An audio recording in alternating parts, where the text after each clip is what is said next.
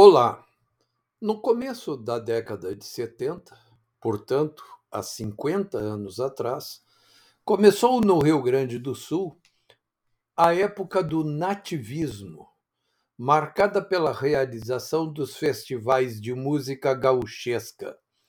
As famílias nas cidades do interior se mobilizavam para esses festivais, quando seus filhos que tinham saído para estudar voltavam para casa e começavam a vestir a bombacha, calçar as botas, colocar o lenço no pescoço e o chapéu campeiro na cabeça.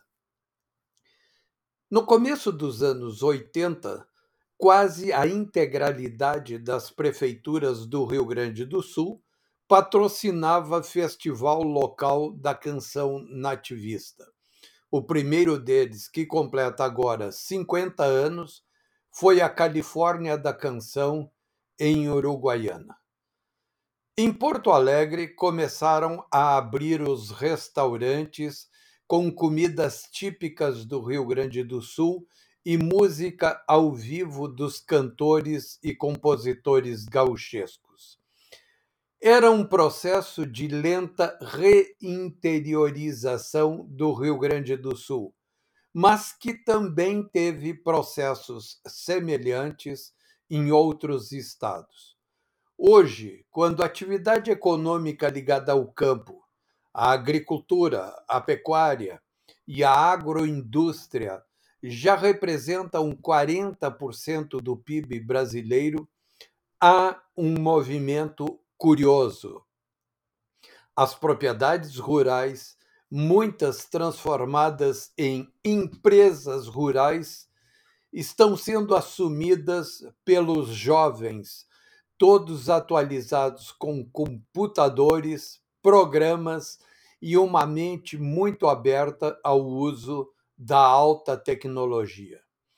É essa gurizada que se encaminha para fazer o Brasil dar um novo salto em produtividade rural em todos os campos e aumentar ainda mais a importância do setor primário na formação do PIB brasileiro. O interior do Brasil está fervilhando, a riqueza está circulando lá, há muito mais segurança para as pessoas, as escolas são de bons níveis, os hospitais estão se equipando e ficando recheados de profissionais de alto gabarito técnico. A vida é mais barata.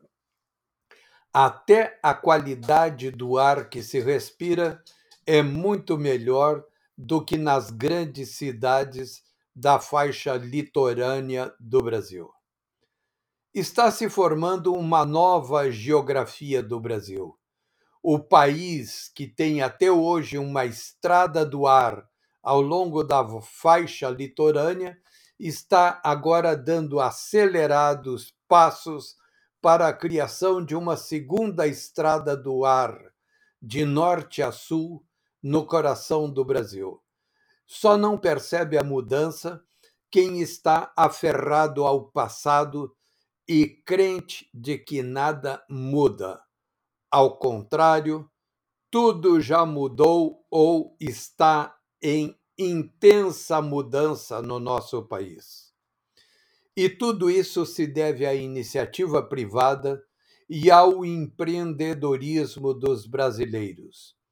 E por isso o Estado Nacional está saindo das costas dos cidadãos em milhares de situações desestatizantes que ocorrem todos os dias, como, por exemplo, a digitalização de serviços públicos. Ninguém parece perceber, mas o Brasil acaba de ter sido apontado como a sexta nação com mais serviços públicos digitalizados. Essa é uma outra prova da intensa mudança que está ocorrendo no Brasil. Até mais.